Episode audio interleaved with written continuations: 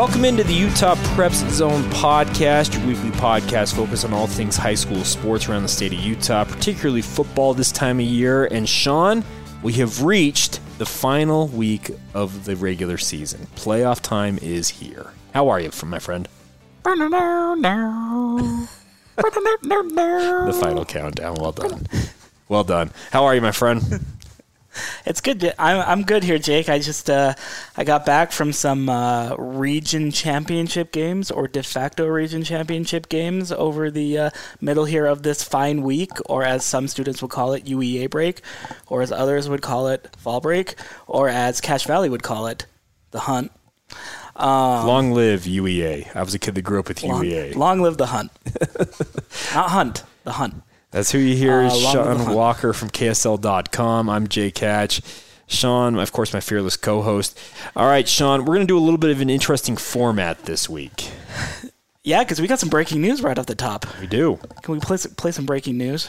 Dun dun dun dun.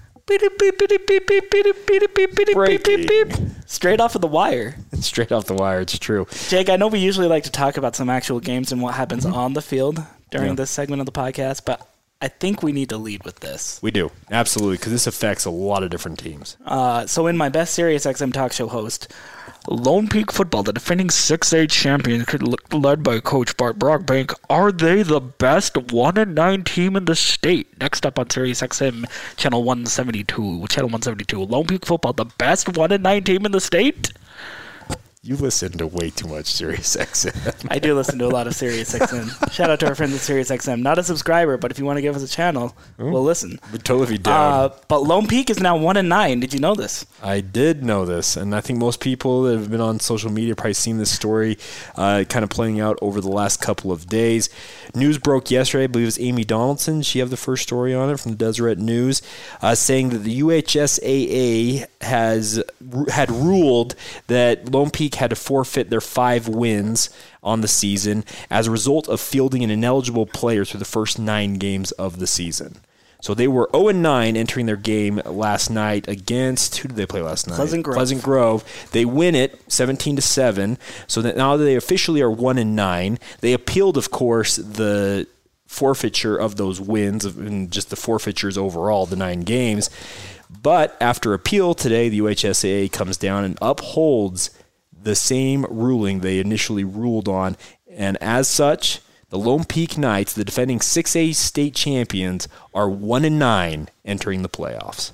Yeah, my, my favorite moment here, I was not at this game, but our good friend, uh, not quite a GFOP, but maybe an MFOP, mutual friend of the podcast, uh, Darnell Dixon from the Daily Herald. We didn't have Darnell on. We should get Darnell on. I'll call him.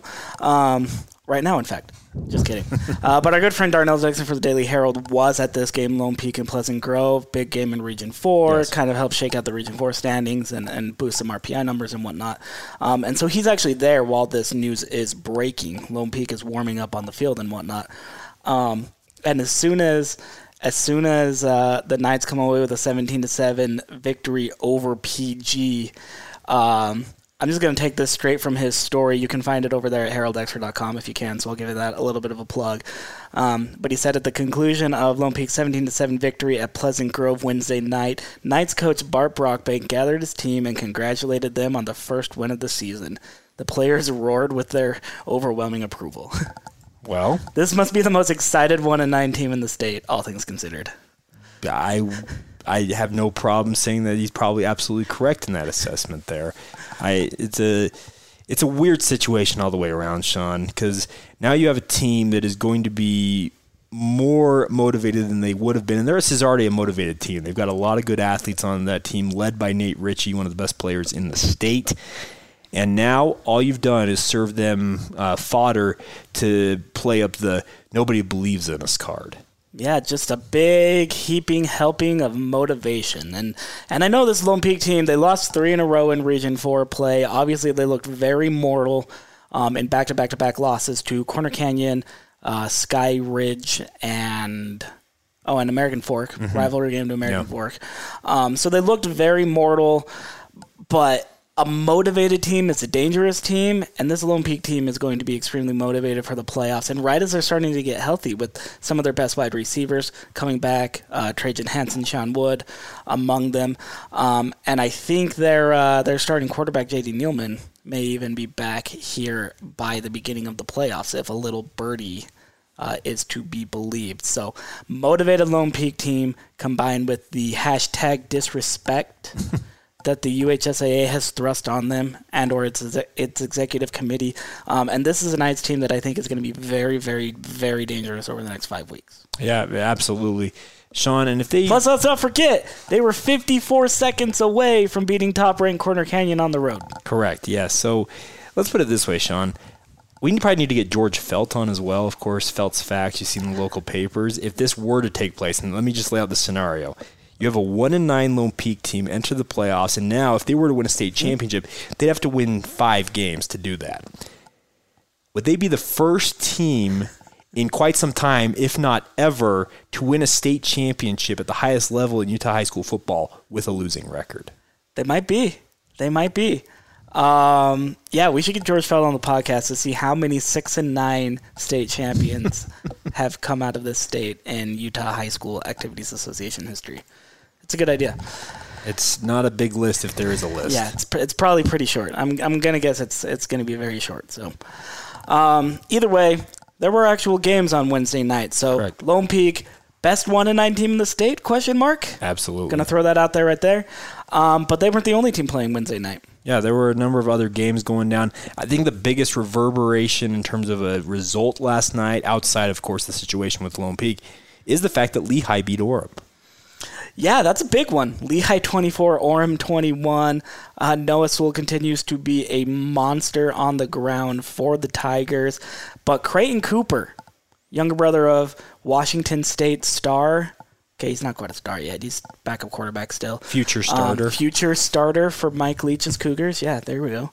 Um, yeah, Creighton Cooper had himself a game with three touchdowns in the Pioneers' upset victory uh, that clinched a uh, co-championship in Region Seven, if I believe so. Yeah. yeah. So it uh, it dropped Orem to four and one on the year. Timpview does its business also tied at four and one, Region Seven co-title.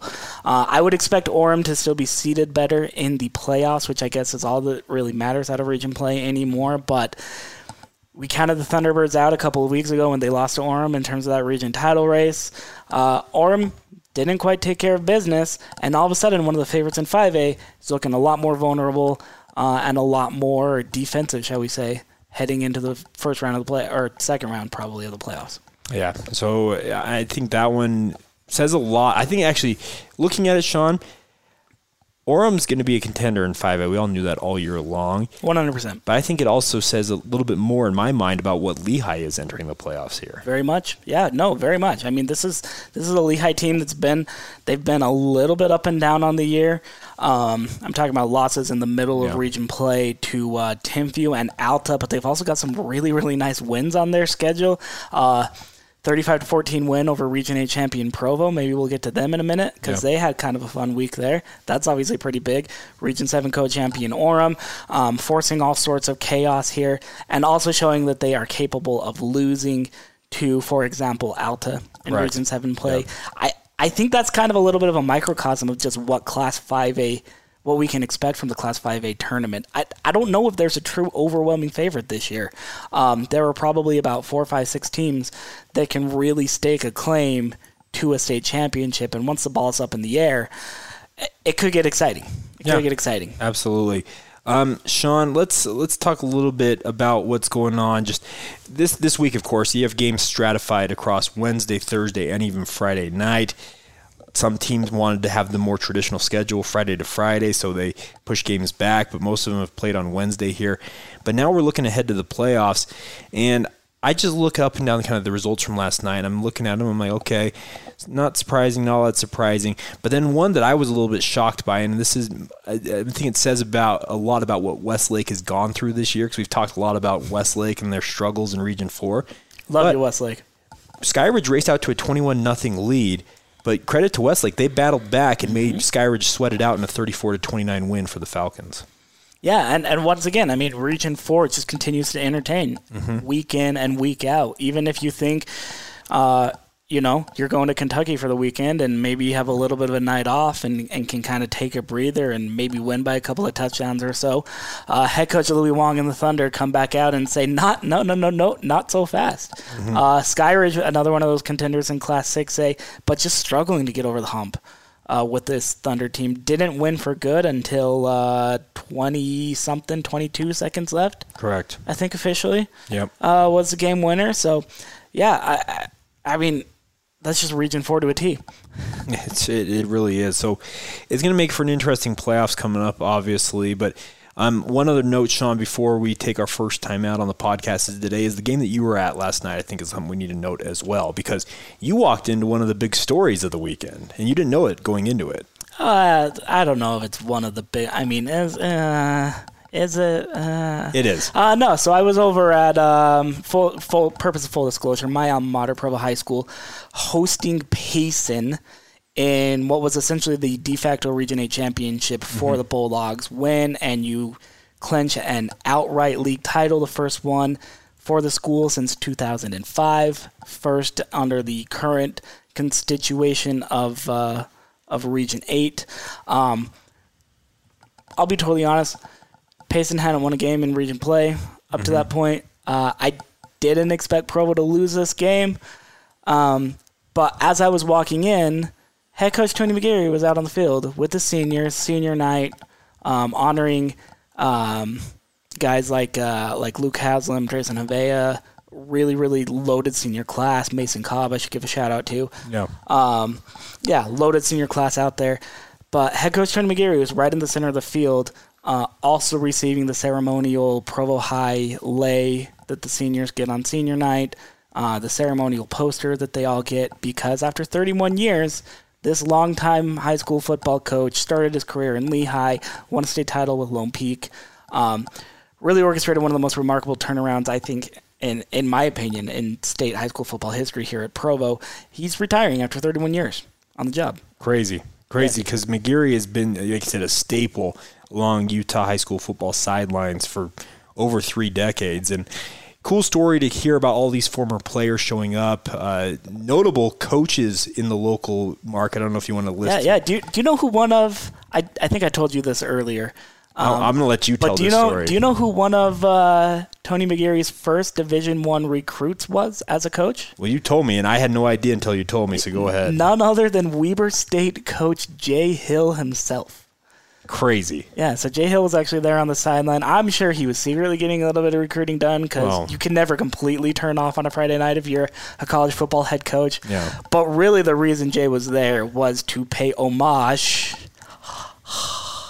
to uh, to his old coach, his old high school coach, uh, T Mac there at Provo. Um, Jay, obviously a Lehi product, Yeah. went to uh, went to the University of Utah. I think also played at Ricks College. Played at Ricks, first? yeah, first. Then went Yeah. to University of Utah. Had great seasons at both schools, Yeah, and, and, now then a longtime assistant coach for Kyle Whittingham up at up at the U, up at his alma mater, now doing great things at Weber State. yeah. Um, but yeah, one of one of uh, Tony McGarry's early Division One prospects that he coached back in the day. Yeah, that's. And I again, that's not a shot at Jay Hill. No. If you're listening to this podcast, it's not a shot at your age, coach, because you're around the same age as me. So if I'm calling you old, what does that what does that say about me? No, it's But- but, it's just a fascinating story all the Yeah. way around. That Tony McGeary coached Jay Hill. He's had guys like Chase Hansen who went on to have a fantastic career for the University of Utah. New Orleans Saints Yeah. linebacker. Exactly, Chase but just Hansen? there are all kinds of players. If you go through Tony McGeary's history as a head coach, that have just been standout players, and I think it's a credit to him as a coach and what he has accomplished. Awesome, awesome story. Like you said, engineering one of the better turnaround stories in recent years at Provo. I'm actually really sad to see him stepping away, and hopefully the run doesn't end right away. But of course, regular season, he's done. Yeah, I mean it's, it was his final home game of the regular season, so big salutations to T Mac. Um, hope he finds what he's looking for as he rides off into the sunset. Hope Provo can rebound here because that is not an easy place to win at. No, Um, and Tony McGarry turned the Bulldogs into a true winning program. Like I said, first region title since 2005. Um, they were a veritable force in Class 5A this year. I expect that to continue at least for the first couple rounds of the playoffs as well. All right. All right. Coming up next, we're going to chat with our good friend Patrick Carr from the Standard Examiner up there in Ogden. He's been on the podcast in the past. We wanted to catch up with him, get some of his thoughts on what Region 1 looks like heading into the playoffs. Also, get some thoughts on Region 5, and of course, get his take on what's going on with the Lone Peak situation. So that's all coming up next right here on the Utah Prep Zone podcast, brought to you by our title sponsor, John Watson Chevrolet. If you are looking for a new car, go check out John Watson Chevrolet. They're up there in Ogden on Wall Avenue. They do a great job, and they're proud to be sponsors of this podcast. We love having them on board. Of course, they sponsor the John Watson Northern Utah High School Football Player of the Week Awards. Uh, we'll mention who the Player of the Week for last week was here in just a little bit, but can't thank them enough for supporting this podcast. So, more in a moment. This is the Utah Prep Zone.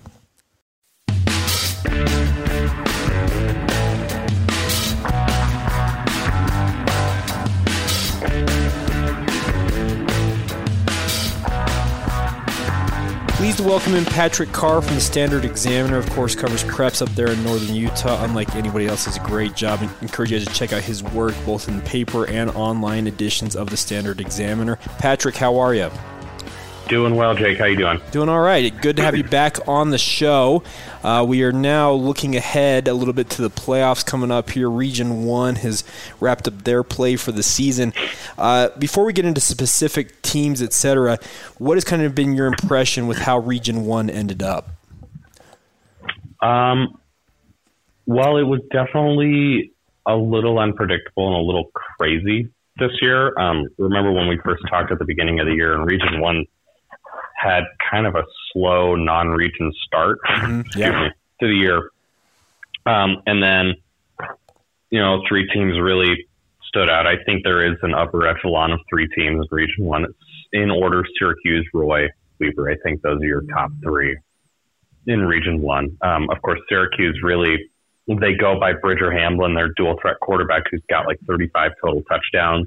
Um, he leads the region in rushing as a quarterback. So, you know, take take that info and analyze it how you may. Um, Roy has just skill guys up the wazoo and a really good quarterback, Jaxson Dart, to throw to him. Weber's got the best offensive line in the region. Good quarterback, Cole Hogan, a couple of good running backs.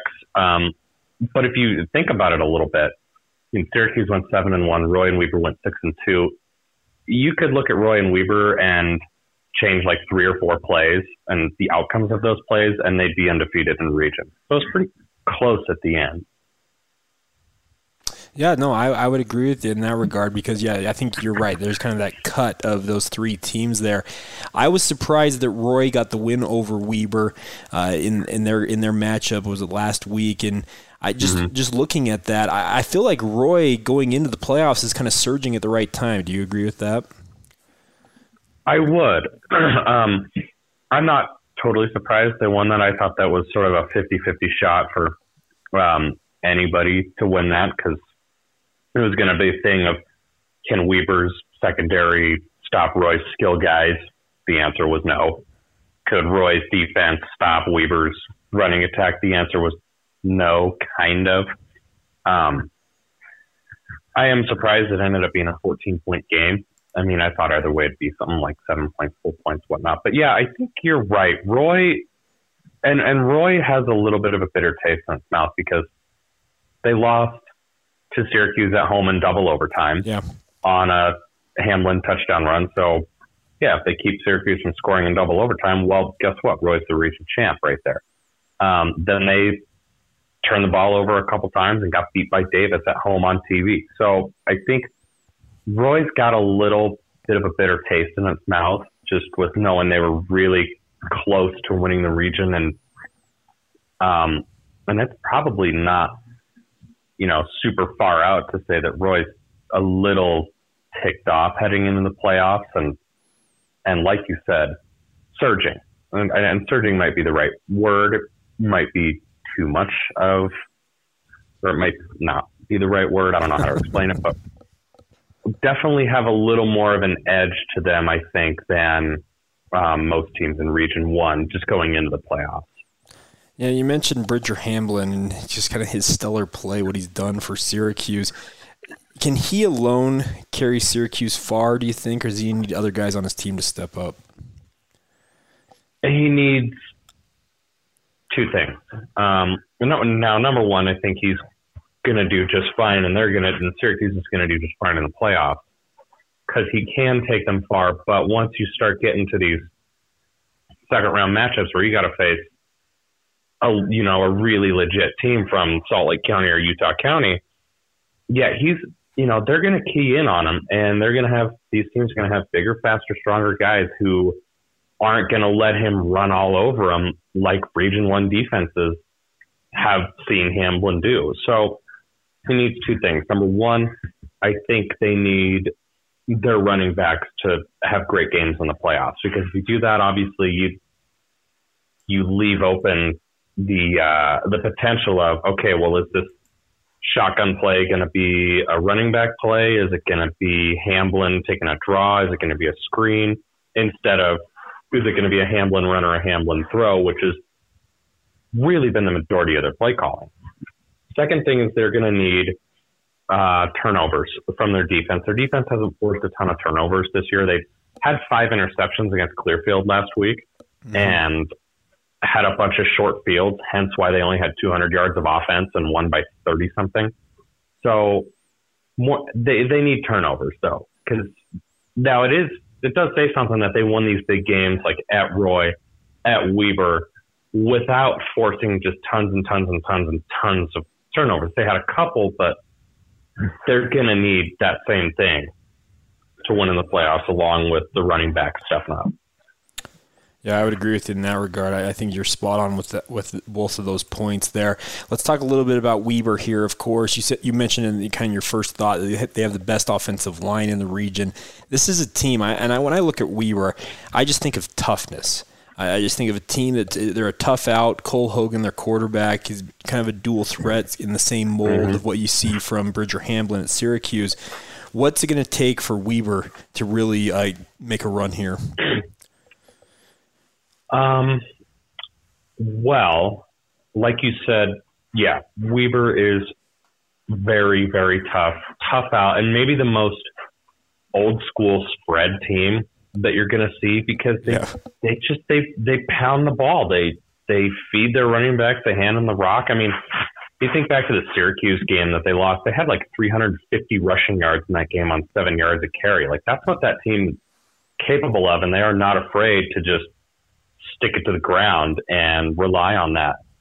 I do think they need a little bit more out of Cole Hogan passing wise because he's had a couple of games where he's really struggled with accuracy in region, and those have been in the big game against Syracuse, against Roy, against Fremont. Yeah, they beat Fremont. They lost to Syracuse and Roy, but in those three games, you know, arguably the three biggest games, Hogan was fantastic running the ball, but passing wise wasn't very accurate. So what you might see in the playoffs is teams really, really sell out on the run and challenge Hogan to beat him over the top, which I think he can do, but we haven't seen him do that yet under the gun this year, if that makes sense. No, absolutely. And I think backing up what you're saying, his passing percentage, based on what I'm seeing, is 43.1% on the season. But to his credit, he's got 12 touchdowns and two interceptions. So it's, yeah. a, it's not a great completion percentage, but it's a good touchdown interception disparity. So, uh, yeah, in the in the Fremont game, which you know that was kind of Twilight Zoney in itself, with yes. uh, no pun intended, with the uh, the light delay, and then okay, we're going to play on one half of the field, turn the ship around because one bank of lights isn't working. in the first half of that game, he had two completions, or no, I think he had one completion. No, he had two, and they were both for touchdowns. He was like two of ten in the first half. He ended up like four of eighteen in that game for something like a buck thirty and two touchdowns, no picks. yeah, he yeah he he has those weird games where he's you know his completion percentage is somewhere in the thirties, but two touchdowns, no picks. yeah, that's that's wild. All and right. they win uh, ball games, so yeah, you know it's the name of the game. Is yeah. At the end of the day, look at the scoreboard. You have more points than the other team. That's all that matters. And Mhm. I think all of us and they that. and they went six and three in the regular season, and a couple plays away from going seven and two. Yeah. All right. I wanted to ask you. If, so Fremont to me is kind of an interesting team. Of course, they started out the season zero and three, but they won five of their last six down the stretch. Here is Yeah. Fremont a paper tiger? What are they? Um, well, the zero and three start. What you got to understand with that is that they had um, they had a lot of inexperienced players having to step into the secondary. So they had cornerbacks and safeties get hurt early in the season, and they had to bring out guys that didn't really know the defense that well. And eventually, the coaches decided, okay, we can't run these, you know, complicated coverages with these inexperienced sophomores and juniors, so we need to simplify it a little bit. And after the Roy game, they really simplified the pass coverages, you know, to work with the kids that they have mm-hmm. or that they had in those positions, right? So that really, really, really helped because they were getting burned over the top the first three games. And that adjustment's really helped to mitigate it. And it's what it's also done is, you know, they're not down 14 nothing late in the first quarter or early in the second quarter and, you know, having to play comeback mode. You know, it's a mono a mono trading touchdowns thing for a while. And, you know, they can work with that a little better, run the ball a little bit more instead of having to rely on Mitch Stratford and the 10 wide receivers that they have to win games, which they can win games with Mitch Stratford and the 10 million, I don't know how many receivers they have, but, you know, they would rather not have to play from behind so early, which they've had to do a few times. Yeah, absolutely. Uh, in the rest of Region One, we've got Davis, Layton, Northridge, and Clearfield. Uh, Davis finished four and three in Region. The other uh, three teams one and six. What should we make of any of those teams, uh, or are we just looking at, uh, we really, like you said in the open, the f- top three teams there are really kind of a cut above? Are, are any of these teams kind of below in that lower half of the region? Any of them a threat potentially? Davis if they get the right matchup, and Northridge if they get the right matchup. Because Northridge still has a ton of unpredictability on offense with their quarterback and their recently Utah State committed receiver Otto Tia. Yeah. Um, and then Davis had a really, really good defensive mojo going on earlier this year. And then once they, and then in the back half of their region schedule was the teeth of the region schedule. It was Syracuse, Weber, Fremont and that's where you saw those three three consecutive losses to end the year. But before that, I mean, they were they were just fantastic on defense. So I think, or at least I would assume that you know, seeing that teeth of the schedule is really going to prepare Davis for the playoffs. They can make some adjustments, and you know, now they've seen stronger competition, sort of at a good time of year, right? Yeah. I, I would agree with that absolutely because Yeah. they, they've like you said they, they played the teeth of their schedule came in the latter half of the season, but they're going into Yep. the playoffs and yeah, if they get the right matchup, it's going to be like oh hey. We actually played against teams better than this. We're actually okay in this game, and we'll see Yeah. how it shakes out. We get the, well, of course, we get the playoff pairings here in just a little bit. Uh, I wanted to dip down and talk to you a little bit about Farmington as well before we wrap up today. Uh, Wyatt Everton has been lights out this year. They've only lost once. Speaking of the Phoenix, is this a team that is primed to make a run here in 5A? Uh, I think so. And the reason, like the the reason why you know it's a wild card. Okay, so they've got, like you said, they've got Everton. Everton's a solid quarterback. They've got really good receivers, a really good running back. The name to watch is their defensive lineman Braden Wilson, who either leads the team in tackles or is like second in the team in tackles from defensive line Okay. has something like 20 tackles for loss and 12 sacks. And he's a defensive end size kid playing D line because that's where the team needs him to play. And he's still just, this dude just blows plays up like it's nobody's business. I mean, game changer of the highest order. So automatically, you're going to have to go against a really good defense.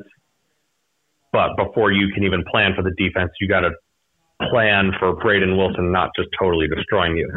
I do think Farmington can make a run. I don't know how far because I don't know if you feel this way, but I, I feel like 5A is kind of wide open. I mean, I know like two, three weeks ago, we were all thinking like, okay, yeah, Orem's hitting their stride. Like it's going to be an Orem thing. And I still kind of think that way, but I'm not as like gung ho. Yes, Orem's to just boat race everybody to the title. I think there's, you know, four, five, six teams that could win the 5A title. And I think Farmington's definitely one of them. Yeah, I'm, I'm with you. I think 5A is open. I think a team like Provo winning their region title, they're undefeated in region. They should have a good run. Orem's still plenty stout. You're absolutely right. And oh yeah, I, I feel like they're going to be plenty difficult. But Timpview's impressed me, and I, I know I'm based down here in Utah County mainly, but Timpview's been very impressive to me as well, as well as Olympus. So I think you're right. There's four, five, six teams in the 5A ranks who have got to have kind of stars in their eyes, thinking, you know what, we can go win this thing. And Farmington's right there in the mix. Right, and I wouldn't count out Salem yet. Yeah. I know they've kind of had a a rough go of it lately, but you know that might just that end of the season might really just irk them and make them want to hmm. You know, go gangbusters in the state playoffs, right?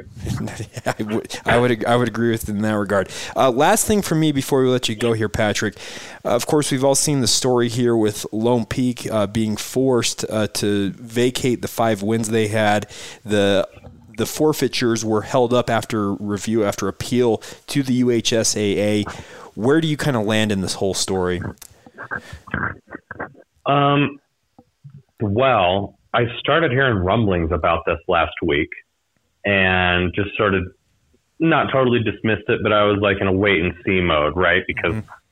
I was thinking like, yeah, that would be really, really, um, I don't know the right word to describe it. I don't even know if I can say it on the radio, but I thought it'd be, you know, tough to, you know, impose forfeitures like that yeah. at this juncture of the season. So definitely it was the wait and see mode. Now that we've seen, like, okay, here's what happened. It was a a transfer paperwork snafu in a register my athlete system that coaches and athletic directors and principals have all told me can get a little needlessly complicated. Um, I think the punishment really doesn't fit the crime. Um, and there's two facets facets of that. I mean, number one, like we don't even know who this kid is, right? Yes. Was this kid on the bench? Was this kid a starter? I mean, you know, we don't know. That's being that's being withheld. So, like, okay, if that kid doesn't play, like, do they not win those five games? Like, who knows? On the other hand, you have our, for my money, the second best team in the 6A classification is now going to be like a 23rd seed in the RPI and is going to go on the road you know, at like a nine or a 10 or 11 or wherever it lands. And this nine or 10 or 11 seed is going to be like, great, cool. Like we got Lone Peak in the first round of the playoffs and we thought we were going to have a decent draw. Like, sweet. So, yeah, I, yeah, I don't know, man. I'm, like I said, I don't know if the punishment fits the crime, but at the same time, like, all right, well, what else are you going to do, right? Yeah, uh, it, it's tough to kind of find the balance, I think. And I, am with you. Yeah. I, I, I, think at this juncture of the season, it throws a massive wrench in the 6A oh, yeah. playoffs. It's just, it, I'm with you. The punishment doesn't necessarily fit the crime in my mind, but I'm not sure where you actually come down and make it, I guess, almost fair and is I guess the easiest way to describe it. But it right it, it makes for yeah whoever draws Lone Peak in the first round of the playoffs, even in the second round uh, potentially, yeah. they got to like, be thinking what in the world is going on. Well, because the other thing is like okay, they've had to forfeit all their wins, so mm-hmm. you know is the kid still on the team? You know, like w- there's there's still a little bit more of of unknown, and I think the other thing that's a little notable is that their region knew all this and said, "No, this is this is fine. You know, we're we're not going to do anything with this." And then the UHSAA came in and said, "No, we're going to make you forfeit all your games." It's like, whoa, what's you know? It seems like there's a little bit of a obviously a disconnect there, but you know, neither here nor there, I guess. Yeah, absolutely. Well, I guess we'll see how it all shakes out in 6A. We'll also see how teams from Region 1 do, as well as Farmington on Region 5. Keep up the great work, Patrick. Can't thank you enough for taking thank the time, you. and we'll be talking to you soon down the road, I'm sure. Thanks, Jake. Appreciate uh, appreciate you having me on. There you go, Patrick Carr from the Standard Examiner. Can't thank him enough for joining the podcast. It's always good to catch up with him. He does a great job covering prep sports up there in Ogden and northern Utah in particular. Check out his work both in the local paper, the print editions of the Standard Examiner, and also his work online at standardexaminer.com. All right, we'll get to more of what's going on in the regions around the state coming up, coming up next with Sean, get his thoughts on where we stand as we look ahead to the playoffs here. This is the Utah Prep Zone podcast brought to you by our good friends at John Watson Chevrolet.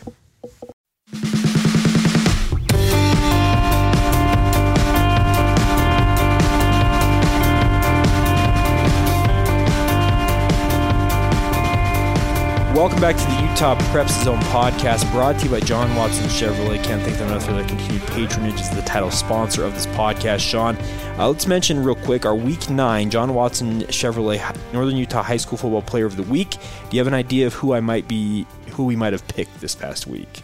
It's got to be Ben Lomond's own, right? It's not Ben Lomond's own, unfortunately. That's disappointing. I know. We went to Fremont actually this week. Justin Sagapolu. He's a name to keep an eye on.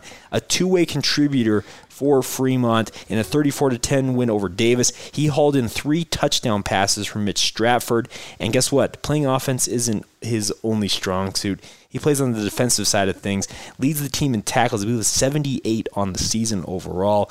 He's a one man wrecking crew for that Silver Wolves defense, and I think a well deserving um, honoree of the John Watson Northern Utah High School Football Player of the Week for Week 9. Not the first Sagapolu that we'll be talking about on this podcast, and nope. probably won't be the last. No, that's a pretty prominent name in Utah high school football circles. All right, Sean, in this final segment, instead of kind of previewing games, because we are dealing with games spread across three different days, we actually decided, you and I talking about it, we wanted to talk more about how region uh, champions, et cetera, look going forward. We just talked about Region 1 and Region 5 to a degree with Patrick Carr in the last segment. So let's start off, how about with Region 2? Yeah, let's do. And Region 2 is looking like a little bit of, uh, pardon my pun and really bad dad joke, but deja vu, Jake. Okay. Because uh, you got three time region champion Kearns mm-hmm. there on top with an unblemished 6 0 record. Um, followed by uh, Hunter, West Jordan, and Cypress. So Tony Parks is happy that Hunter is in the number right. two slot. That's right.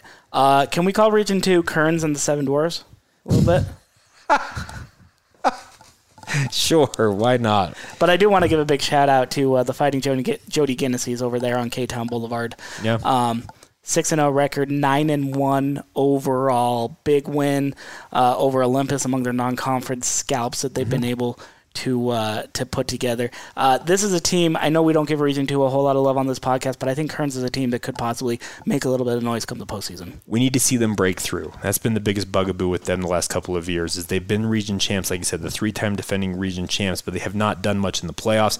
They've scored a ton of points this year, Sean. 404 points overall in the season. Not a lot of teams go over 400 points in Utah high school football, and they're one of them. So I'm looking forward to seeing what Kearns does. I'm rooting for the Cougars to see how they do. Yeah, for sure. Uh, should we move to uh, we'll move to Region Three really briefly. Yeah. Although, in the essence of full disclosure, yeah, when we, we will say this. you guys might not be listening to this on Thursday, but it is a Thursday afternoon as we're recording this, and uh, Region Three is one of those teams, one of those leagues. I should say that uh, decided they wanted a traditional schedule in the final week of the season, mm-hmm. so they're playing out their year, their their year across Thursday and Friday. Correct. Um, and this is a really, really only six teams in this region, but mm-hmm. they are really dense right now. Yeah. Uh, so Herriman, Bingham, and East all at the top with a three and one record. Um, again, in the age of RPI, I don't know if the region championship will necessarily matter, but I think Bingham and Herriman, at the very least, have put themselves in a position for a potential first round bye. Definitely, I think for a, a first round home game, um, but maybe even a bye headed into the 6A playoffs. What do you think? I, I would agree with you in that regard. I you, you're you're working on a story. Did you already publish it about uh, region championships and how they kind of exist? It'll now? probably be up around the time most people are listening. okay, this, so, so make sure to check that out at ksl.com. It's just an interesting conundrum because so long region champions region championships have been so heralded in Utah high school football history, but like you said, in this new era of the RPI, they're being devalued to a I think a large degree. That's just kind of my take on it. Yeah, and there's still a trophy on the line, Yeah. and there's still community bragging rights, and and especially for schools that aren't always in kind of that running for a state title year in and year out. Um, and this is these this this isn't a team like Bingham or Herriman, which you know usually are on the opposite end. But if you're not on that side, it, it's really tough. Um, I think to undersell the value of a region championship. Yeah, Shauna, I'm with you in terms of the region championships, and we'll see how it shakes out going forward. This is, of course, the first year with the RPIs. We'll see where it ultimately lands. But let's move on to Region 4 here. Of course, that is the home of what we call the SEC of Utah high school football. Uh, yeah, and like all SEC programs, I think it's best that we start not with Alabama, but with the Vanderbilt. No, I'm just kidding. Well, the Vanderbilt this week all of a sudden is Lone Peak. We already talked about that in the first segment. But yeah, I mean, I, I think I think in the same analogy, uh, if you really want to roll, go all in on SEC four.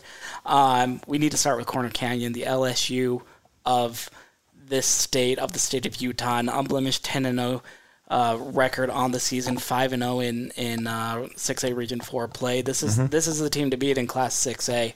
Uh, I don't think there's any argument there. Uh, brand new to the classification, just barely moved up to 5A, the reigning 5A champions, in Yeah. fact. Uh, and this team is so loaded, they can beat you in so many different ways, whether it's Cole Hagen through the air, um, targeted, coveted wideouts like like his little brother Cody or uh, or uh, Noah Kerr, Austin Bell on the ground, a defense led by Texas commit Van Fillinger. I, I mean, there's Hey, there don't just- discount Josh Wilson. Hey, and and Josh Wilson Wilson. I know that last name from somewhere. Uh, BYU quarterback, obviously. oh, he doesn't play for a Power Five school, so it's not important.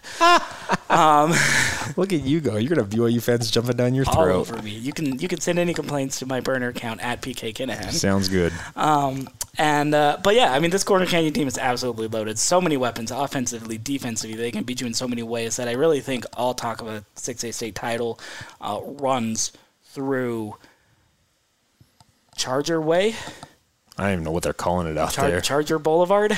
Charger Boulevard. We're gonna call it Charger Lane for now until we hear otherwise. But Yeah. yeah, I mean the Chargers right now are the team to beat. Um, but I think there are three or four teams in Region Four that stand a very uh, uh, legitimate chance of uh, of winning a state title. Sky Ridge, American Fork, even the aforementioned Lone Peak that we already spent way too much time on. Yeah, no, absolutely. All right, Sean, uh, we talked about Region 5 a little bit with uh, Patrick Carr, of course, Farmington, the region champions there. Uh, Woods Cross had a great season 3 and 2 in region play, but 8 and 2 overall. Anything you've got to note from Region 5? Uh, yeah, I mean, a lot of people are going to look at Region Five as Farmington and everybody else. Maybe to an extent that's true, but I I think Woods Cross can quietly sneak in there, maybe get a home game here in the playoffs, uh, cause a little bit of noise, a little bit of a dust up. But if the Phoenix aren't at Rice Eccles, I think it's at least a minor upset. Yeah, no, I'm absolutely. I think we agree. All right, uh, Region Six now. Olympus nine and one overall, six and zero in region play. Sean, the tough note here to note from Olympus though is that Scotty Edwards' season is done, as far as I'm aware. Yeah, one of the better players in the state of Utah, top 10 recruit uh, in the Beehive State. This is a kid who's going to be playing on Saturdays. You hate to see injuries, but you especially hate to see them with uh, with impact players like Scotty Edward. Um, good news, I don't think local football fans are going to be done watching him play. Absolutely. Okay, so what I love about Region Six, Sean, is looking at the region standings. Just listen to this region, region like how the region records played out: six and 0, 5 and one, four and two, three and three, two and four, one and five, zero and six. This played out. There is a clear delineation of one to the one to seven in this region. It's kind of funny how that played out. A lot of regions don't usually play out like that, but interesting nonetheless. Brighton, Highland, and Murray all have winning records on the season. They finished two, three, four in this region. Region six, similar to Region two in my mind, in six A, where you kind of look at it and you're like, okay, there's some decent teams there, but you don't really think of them as being powerhouses. Yeah, certainly not. I mean, uh, maybe outside, maybe with the exception of Olympus and Brighton occasionally has that year. Uh, I'll be really interested to see how the Titans respond without, arguably, maybe inarguably to some, their best player uh, headed into the playoffs. It could make things a little bit interesting. And speaking of interesting, how about Region 7, led by co champions? We touched on this a little bit in the first segment. Co champions Timpview and Orem. Orem at 5 and 4 Yeah. uh, I think has to be one of the four favorites to win the 5A title, and that just sounds weird to say a five and four overall team, four and one in region play, might be among the favorites for a state championship. But Jake, do you disagree? No, I don't disagree. My my what I'm interested to see here, Sean, is if Orem is forced to play a first round matchup with RPI. Because that five and four record, I'm not. I wonder how it'll play into the RPI, where they'd have to play five games versus four after getting a first round bye it will be interesting. These RPI ratings haven't changed a ton this season, like week to week that we've seen.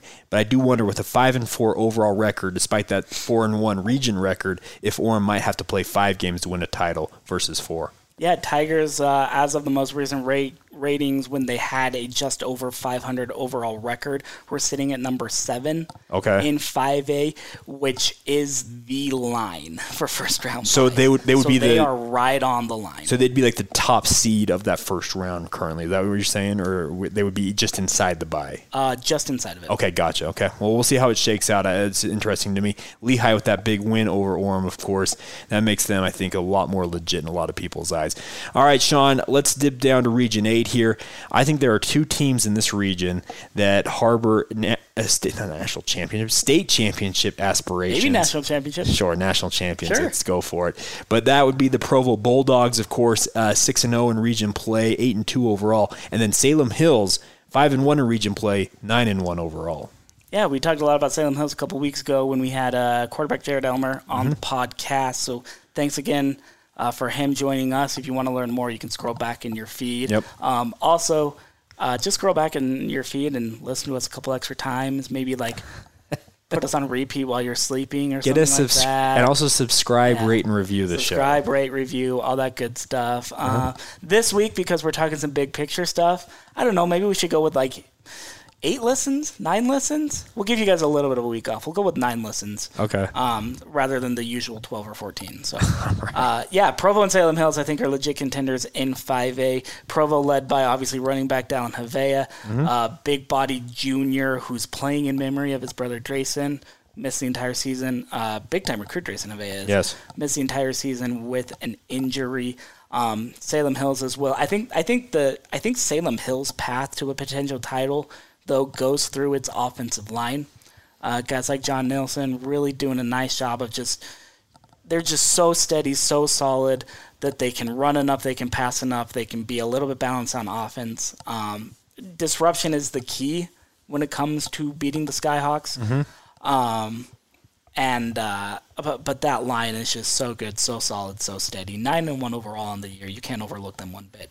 Yeah. Um, maybe the biggest prize coming out of this region came on the final week of the season when uh, Springville, perennial Region Eight power Springville, ends the season in Heber City at Wasatch, walks away with a one point overtime loss. Mm-hmm. Wasatch will take the three seed, not really a seed, uh, but it'll be interesting to see how that result yeah. plays out in terms of the RPI rankings. Could it cost the Red Devils a home game? It could. round. I, I, think it could, it, but of course we'll see where they kind of fall once we see the final RPI ratings come out. Sean.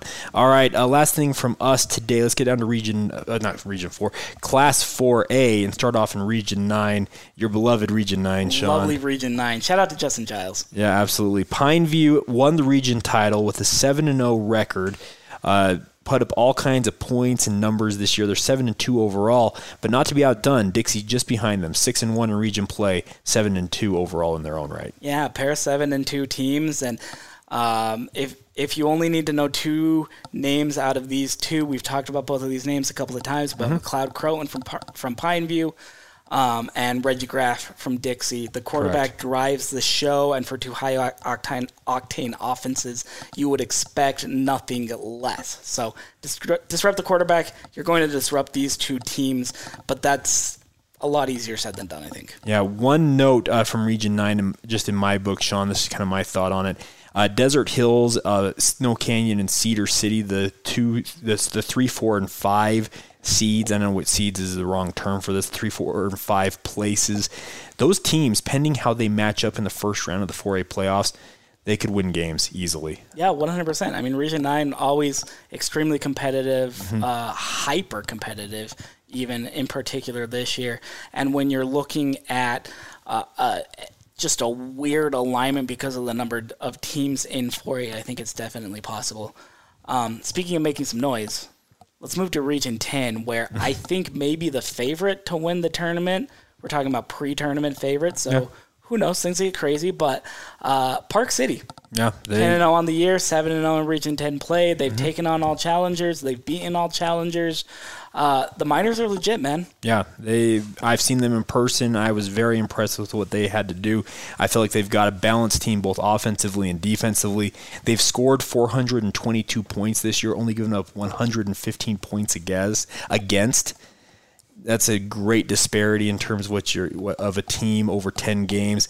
This is a team 10 and 0 going into the playoffs. They were a surprise a year ago with what they did in the first round of the playoffs. They're no longer a surprise. They are a favorite, if not the favorite in my mind. Yeah, I also like the way that uh, second place Stansbury has been playing, Mm-hmm. and then your beloved Mountain View Bruins Yep, I'm a Mountain View alum. I've got a younger brother on Mountain View's team. bouncing back really nicely in the final week of the season with a big win over Tooele. Yep. That could give them some nice momentum headed into the playoffs. I feel like Mountain View, they righted the ship. They lost to Park City and Stansbury in back to back weeks. As a result, they finished third in Region 10, but they did bounce back with solid wins over both Cedar Valley and Tooele. Uh, this is just maybe my Homer glasses on, but I feel like those two losses woke Mountain View up a little bit. They, I think they a, played a little bit of a light schedule leading up to those games against Park City and Stansbury. They got punched in the mouth. It caused them to stumble a little bit. Losing that game to Stansbury a little bit disappointing, but in the last two weeks they've responded well. I think they're going into the playoffs with some momentum. Yeah, for sure. Uh, rounding, finishing off for a Region 11 champion Skyview, nine and one overall. If Park City's not the favorite in 4A, I think Skyview's that team. Skyview, yeah, Bobcats are definitely right behind the Miners in terms of favorite status, uh, along with again the upper half of Region Nine, Yeah. right there. But if you take the Sky, I think if you take the Skyview team and you put them in a tough, a tough region like Region Nine down south, Mm-hmm. first of all, that would be a ridiculous region in terms of travel, so it'll never happen. Yeah. But third of all, yes, I'm skipping second. Uh, third of all, I think the Bobcats are competitive even in the league like Region Nine. This team is good, Jake. Yeah, Mason Falslev is kind of their star player, of course, committed to play basketball at the University of Utah. He's a top 10 in the state in terms of overall football recruit as well. I'm kind of surprised he picked the hardwoods, but I also get it in, in some regards. This is a team that has got that's kind of flown under the radar despite being 9 and 1 overall. They're playing way up there in northern Cache County so I, I get why the people have kind of overlooked them. But this is a team wherever they have to go or wherever they have to play, they're going to show up and they're going to punch you in the mouth. Yeah, one hundred percent. Um, should we finish off with two A and three A? Maybe just real quick. Yeah, just real quick. Uh, 3A, I feel like if you look at the 3A ranks, you have San Juan, who uh, won the Region 12 title. Grantsville wins the Region 13 title. And then uh, Juab wins the Region 14 title. If you had to, if you had to ask my favorite in 3A, Sean, I'll get this out of the way real quick and kind of make way for you. I think my two favorites in 3A reside in Region 13, and that's Grantsville and Morgan. Yeah, Morgan's gonna come in a little bit light. They lose to Grantsville 34 to 18 in the final week of the season, which cost them that Region 13 title. Mm-hmm. I still think the Trojans. I, I think you can make a good argument for the Trojans being the 3A favorites. If you haven't seen Carter Thackeray play quarterback at any point in his high school career, I would encourage you guys to take an opportunity to watch it. He is a fantastic player playing up there at Morgan High School. 1,500 yards passing, 20 touchdowns, just four interceptions. Mm-hmm. Yeah, I don't care what classification you're in. Those are good numbers. Yeah, so we'll see what happens in 3A. Do you have any other teams that you're thinking are, are contenders at this level? Uh, nah, just to finish off in 2A, obviously split in just the two classifications, smallest classification in the state. Uh, you've got Duchesne at 8 and 1, leading the 2A North. Beaver, uh, undefeated, 5 and 0, or sorry, excuse me, 9 and 0 in 2A South. Uh, this, this is a classification, Jake, where I wouldn't be surprised if most of the sem- semifinals, maybe even all of the semifinals, come from the same league. Yeah, I can And no that. offense to the North, but the 2A South is absolutely loaded. Beaver, Milford, Millard, uh, even Enterprise and Parowan have had some pretty good moments this year. I don't. I like Duchesne. I really like Duchesne a lot. I don't know if that league has the depth. Yeah. And in the end, depth is is pretty important for testing teams enough when it comes to the playoffs. So one of the cool turnaround stories of this season, though, Sean, is at North Summit. They're the second place team in the 2A North. This is a team I believe either were winless or won one game last year. And they came into the season being thought of, you know what, they're going to be the bottom of 2A North. Lo and behold, they're 4 and 1 in region play, 6 and 3 overall. I'm with you that I don't necessarily think that they're going to be a contender to go to the semifinals. I'm with you. I think the 2A South could have all four of those teams there at the end of the day but it's still a cool story to see North Summit. My favorite in 2A, I'm sticking with Bryson Barnes and Milford. I know that they lost in disappointing fashion at Beaver, getting shut down, but I'm still rolling with the Tigers. Yeah, sometimes it's good for teams to lose, especially mm-hmm. the way they did when they did. They they go on the road and lose forty-one to nothing at Beaver, and then all the Tigers have done since then is average some 40 odd points per game. Uh, 42 to 24 over, over Enterprise, 47 to 21 over Kanab, 37 29 in a nail biter over Millard, um, and then just blasting Parowan 26 to 6 in the penultimate week of the season. Uh, Milford's got its mojo back, and I think that loss is the motivation that the defending 1A champs need what reigning one A champs, I guess, because that yeah. doesn't exist anymore. But but I think that's kind of the motivation that they need to try to get back to that championship game. Yeah, uh, we'll see how it all shakes out. All right, Sean, that'll do it for today's edition of the show. Any th- final thoughts from you before we wrap this thing up? Once again, uh, be excellent to each other, party on, dudes, and the postseason is here, Jake. Let's do this thing. I'm excited. I love high school football playoffs. There, you see some of the most unpredictable things come true. Excited to see how it all plays out get ready, folks. It's going to be a fun couple of weeks here. Actually, we get five weeks of playoffs now, Sean, instead of four. Makes it even more fun. Another week of playoffs. And we'll ca- talk to you guys soon. Next time we talk, we will have the playoff pairings. We'll be able to talk to you about the first round matchups heading into next weekend. We'll have it all covered for you right here on the Utah Prep Zone.